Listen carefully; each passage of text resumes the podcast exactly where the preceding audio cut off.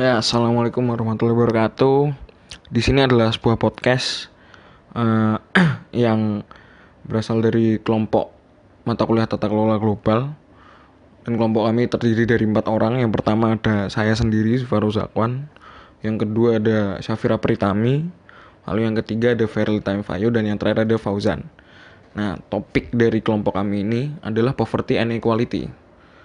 Nah, kemiskinan dan ketidakrataan. Jadi kemiskinan seperti yang kita tahu adalah salah satu masalah yang paling besar yang sekarang sedang dihadapi oleh dunia.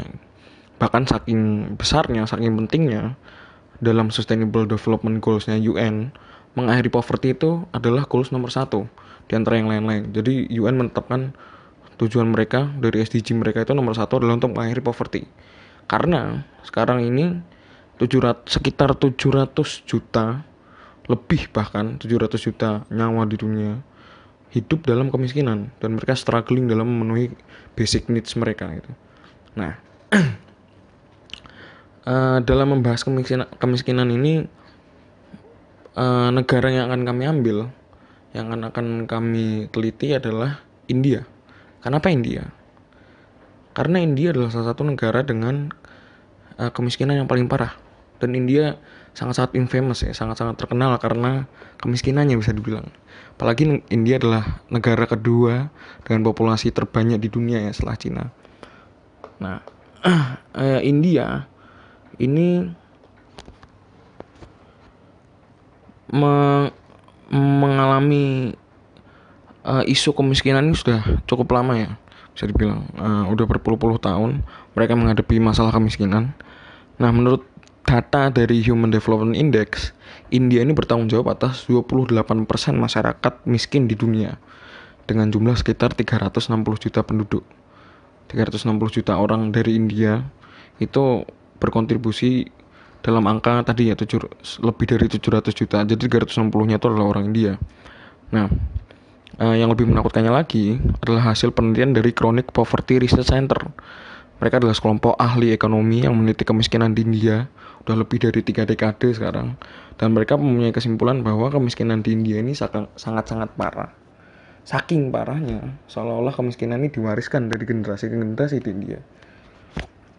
Nah, walaupun begitu, India adalah salah satu negara dengan pertumbuhan ekonomi yang sangat pesat, yang paling cepat ya di dunia.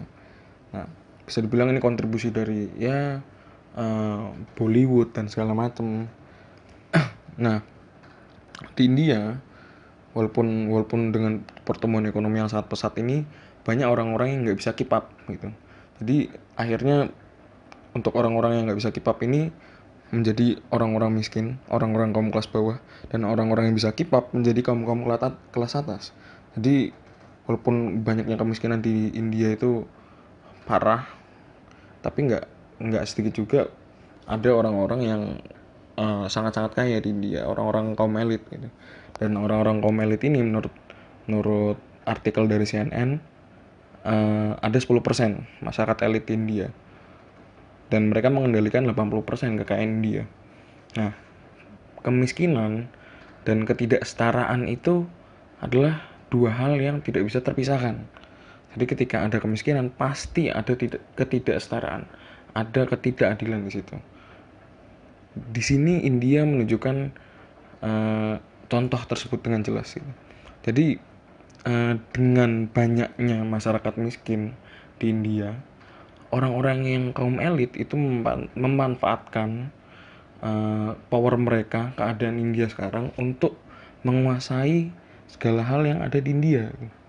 Karena mereka menyadari bahwa mereka adalah kaum-kaum minoritas, tapi mereka kaum-kaum yang punya fasilitas paling banyak gitu. Mereka punya akses kemanapun. Sedangkan kaum-kaum miskin ini termarginalkan, dan mereka terbatasi aksesnya ke banyak hal seperti akses pendidikan, kesehatan, lalu eh, agrikultural dan segala macam. Mereka terbatas, mereka termarginalkan gitu. Dan ini sangat-sangat miris ya, bisa dibilang gitu. Marginalisasi ini kan dapat menyebabkan Uh, hal-hal lain juga ya, misalkan tingginya angka kematian, tingginya uh, penyakit dan segala macam gitu. Nah, tentunya dalam melihat isu seperti ini, pemerintah India tidak tinggal diam dong. Apalagi uh, U N mempunyai S D G nomor satu yang tadi sudah disebutkan adalah untuk mengakhiri kemiskinan. Nah, pemerintah India punya berbagai macam kerjasama dalam harapan untuk mengakhiri kemiskinan ini karena uh, to be honest nggak mungkin ya pemerintah India mengakhiri kemiskinan sebesar ini tanpa bantuan dari pihak-pihak lain. Nah, salah satu pihak yang membantu India ini adalah Oxfam. Di Oxfam ini adalah sebuah organisasi global movement yang berasal dari Inggris dan mereka punya cabang di mana-mana, mereka mengglobal dan mereka punya cabang juga di India. Dan Oxfam India ini punya tujuan untuk mengakhiri kemiskinan dan inequality tersebut gitu. Nah, tapi yang akan kami teliti di sini bukan Oxfam. Yang akan kami teliti di sini adalah kerjasama antara pemerintah India dan U N D P. United Nation Development Program. Seperti yang sudah disebutkan tadi kan U N punya S D G nomor satunya kan uh, untuk mengakhiri poverty. Nah, di sini kami akan meneliti program-program dan agreement-agreement yang dibikin oleh U N D P dan pemerintah India apa aja, terus bagaimana mereka membuatnya, terus efeknya, outcome-nya apa saja, usahanya apa saja. Akan kami teliti dalam podcast ini. Jadi uh, setelah penelitian ini diharapkan kami akan menemukan jawaban dari uh, pertanyaan yang sudah kami rancang, yaitu bagaimana sih upaya global governance atau pemerintahan global dalam mengakhiri kemiskinan yang melanda India sekarang gitu. Nah, nanti kami akan bedah satu persatu di podcast ini. Tapi sebelum kita dive deep dalam meneliti India dan U N D P dan kerjasama mereka dalam mengatasi kemiskinan, ada baiknya kita terlebih dahulu memahami apa sih global governance itu, definisinya, konsep dari global governance itu sendiri, bagaimana sejarahnya global governance itu ada sekarang. Nah, kita sebaiknya mempelajari itu dulu. Caca, silakan. Sekarang kita akan masuk dengan menjelaskan apa itu global governance dan apa yang dilakukan oleh global governance itu sendiri dalam mengatasi isu-isu kemiskinan.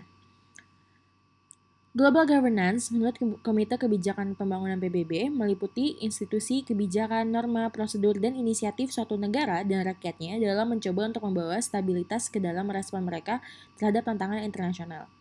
Tujuan dari global governance itu sendiri adalah untuk memberikan produk pub- produk publik. Produk publik itu bisa bermacam-macam, seperti misalkan keamanan, kedamaian, keadilan, dan sistem mediasi untuk konflik, pasar, dan standar untuk perdagangan dan industri. Ide tentang global governance itu sendiri sudah ada semenjak tahun sembilan belas empat puluh lima. Hal itu dinyatakan pada salah satu pada artikel tiga dari P B B yang menyatakan bahwa negara anggota sadar akan kerjasama internasional dalam menyelesaikan isu internasional di dalam sektor ekonomi, sosial, kultur, dan humanitarian, dan mempromosikan dan juga mendorong kepatuhan terhadap hak asasi manusia dan kebebasan fundamental tanpa adanya perbedaan terhadap ras, seks, bahasa, maupun agama. Kemudian kita akan membahas tentang global governance dalam isu-isu kemiskinan. Pertama-tama, dalam sejarah, um, negara-negara pada dulunya tidak mempunyai ketertarikan dalam isu, isu-isu yang menyangkut ekonomi atau pembangunan di negara-negara yang underdeveloped. Dan mereka lebih tertarik kepada negara-negara berkembang dan juga negara-negara yang sudah kaya. In the other side, negara-negara yang underdeveloped dan yang masih berkembang ini juga adalah se- di saat itu merupakan negara-negara jajahan atau area-area jajahan dari negara-negara negara-negara kaya. Uh, tetapi pada saat P B B membuat U N Charter, uh, P B B menyatakan bahwa mereka juga bertujuan untuk mencapai kerjasama internasional dalam hal menyelesaikan isu internasional dalam hal ekonomi, sosial, dan humanitarian, dan juga untuk mempromosikan standar hidup da- yang lebih tinggi, pekerjaan yang penuh, dan kemajuan ekonomi, sosial, dan pembangunan, di mana di saat itu pula dikarenakan P B B adalah salah satu organisasi terbesar dalam hal global governance, um, bisa dinyatakan bahwa global governance itu juga mulai Um, um, mempunyai fokus dalam isu-isu kemiskinan dan juga uh, pembangunan dan juga isu-isu ekonomi lainnya. Kemudian ketika kita menjawab tentang uh, apa yang dilakukan oleh global governance itu sendiri ketika melihat poverty dan juga inequality, uh, yang pertama yang dilakukan oleh global governance adalah creating a thriving small-scale family farm system. Uh, family farm system yang small-scale itu maksudnya ada sistem uh, perkebunan atau agrikultur um, yang bersifat kecil.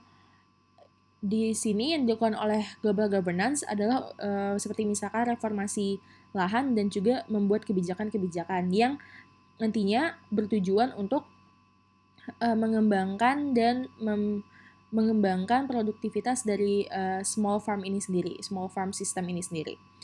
Um, dan juga um, mereka melakukan uh, hal-hal yang Uh, positif dan tidak di di luar oleh sektor agri- agrikultur yang juga bisa mendukung um, family farm system itu sendiri. Kemudian yang kedua adalah support for non-agricultural small-scale labor-intensive enterprises. Nah, enterprises yang mereka yang mereka support ini yang bukan berhubungan dengan agrikultur karena yang agrikultur sudah sudah dinyatakan dalam small-scale family farm system. Yang dilakukan oleh um, Uh, global governance adalah seperti misalkan giving information and education regarding the sector of the enterprises dan juga as supporters of research, training, diffusions, and related elements of the support system of the support system. I, uh, yang dimaksud adalah uh, global governance itu memberikan hal-hal seperti misalkan memberikan informasi dan juga edukasi dan juga uh, knowledge kepada negara-negara yang membutuhkan dan juga memberikan menjadi sebuah support uh, mem- menjadi sebuah menjadi support dalam hal research, training, dan hal-hal lainnya yang digunakan oleh negara-negara yang membutuhkan um, agar bisa mensupport uh, enterprises yang ada di dalam negara tersebut. Kemudian ada yang dinamakan technology transfer. Technology transfer itu merely adalah transferring uh, te- teknologi-teknologi yang diberikan oleh negara-negara berkembang kepada negara-negara yang membutuhkan. Uh, transferring teknologi ini um, global governance di dalam hal ini uh, seperti yang bisa dibilang yaitu adalah membantu untuk mentransfer teknologi yang sudah ada kepada negara-negara yang membutuhkan dan juga uh, assisting on blocking, damaging, and or inappropriate technology. Jadi kalau misalkan ada teknologi yang uh, rusak atau misalkan tidak pantas untuk digunakan, itu dibantu untuk diblok oleh global governance. Kemudian ada physical investment. Physical investment itu yang dilakukan oleh global governance hanyalah providing capital, ya, memberikan modal kepada negara-negara yang membutuhkan. Dan um, organisasi-organisasi yang uh, melakukan hal ini, uh, seperti misalkan contoh yang, contoh yang ter- paling terbesar adalah International Monetary Fund atau I M F itu sendiri. Kemudian yang terakhir ada international trade. Di dalam international trade, uh, global governance itu membantu negara-negara develop, negara-negara yang sudah berkembang, uh, dalam hal mem- mem- mencob- mengurangi dan atau bahkan mem, membebas, uh, me, menggratiskan uh, impor produk yang mereka, uh, produk impor mereka untuk uh, negara berkembang. Dan juga uh, global governance membantu untuk uh, allowing the developing countries uh, untuk membuat tarif, uh, men, memberikan tarif uh, agar mereka, agar negara-negara ini juga bisa uh, untuk belajar dalam hal kompet- kompetitif dalam hal international trade atau pas- pasar internasional. Nah, kita udah memahami nih sejarah dan konsepnya global governance itu apa, terus sejarah mereka bagaimana, yang tadi udah jelaskan sama Caca. Sekarang kita langsung lari ke pembahasan tentang aktor utama yang ada dalam topik ini, yaitu pemerintah India dan U N D P, akan dibawakan oleh Ojan. Dalam isu ini, ada dua aktor, yaitu U N D P dan pemerintah India. U N D P dan pemerintah India memiliki beberapa proyek untuk memberantas kemiskinan dan juga uh, proyek untuk mencari mata pencaharian. Uh, jadi U N D P ini bekerja sama dengan beberapa kementerian yang ada di pemerintah India. Yang pertama, Uh, dengan bekerja sama dengan Kementerian Pembangunan Pedesaan, jadi ada satu proyek yang bernama Governance and Accelerated Livelihoods Support atau singkatnya itu GOALS. Jadi proyek ini bertujuan untuk memperkuat efektivitas program-program kunci Kementerian Pembangunan Pedesaan uh, yang sebelumnya sudah ada, dengan fokus khusus uh, untuk mata pencarian dan pekerjaan di dua belas distrik yang berada di Chhattisgarh, uh, Jharkhand, dan juga Odisha. Nah, uh, dari sini, dengan melalui kerjasamanya dengan Kementerian Pembangunan Pedesaan, U N D P juga memasukkan satu program lagi yang bernama perumahan uh, per, uh, perumahan pedesaan yang terjangkau untuk semua. Itu uh, program bantuan untuk uh, goals ini.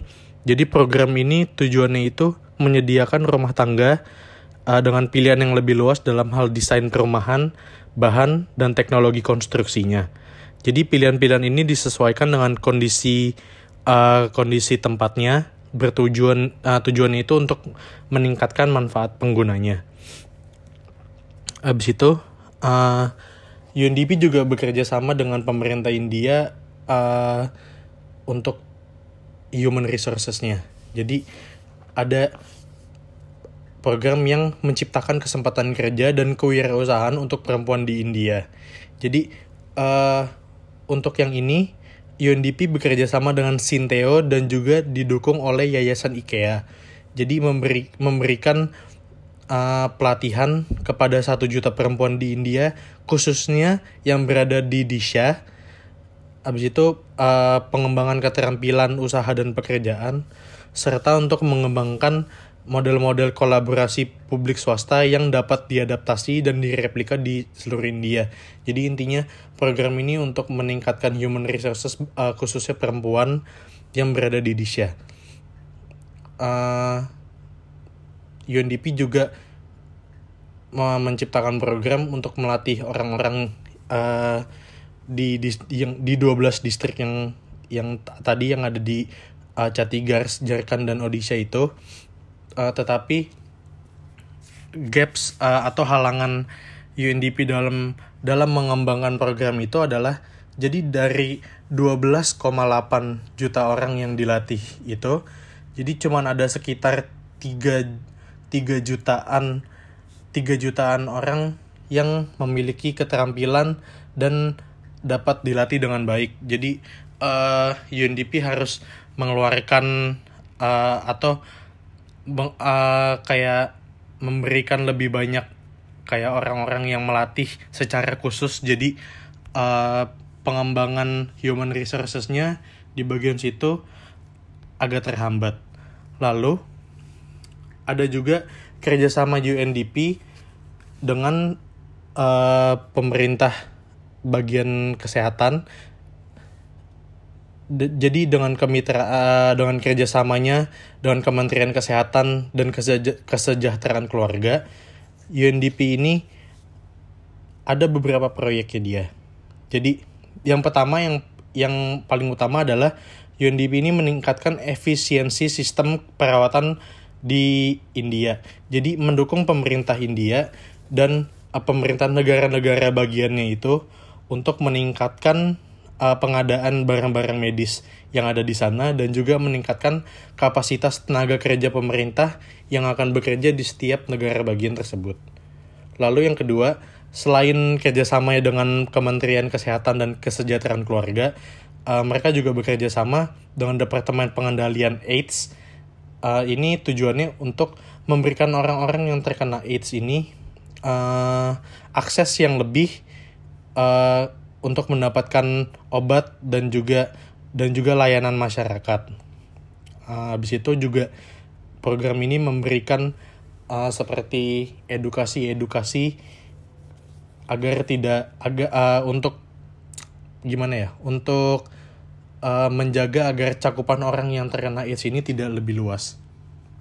Habis itu ada juga jadi meningkatkan efisiensi sistem vaksinasi di berbagai negara. Jadi ini juga masih kerjasama dengan Kementerian Kesehatan dan Kesejahteraan Keluarga. U N D P ini mendukung untuk mengimplementasikan jaringan vaksin electronic intelligence dan memperkuat dan memperkuat uh, seperti pengiriman vaksinnya, pengadaan vaksinnya, dan juga perencanaan vaksin untuk uh, penyakit-penyakit yang baru.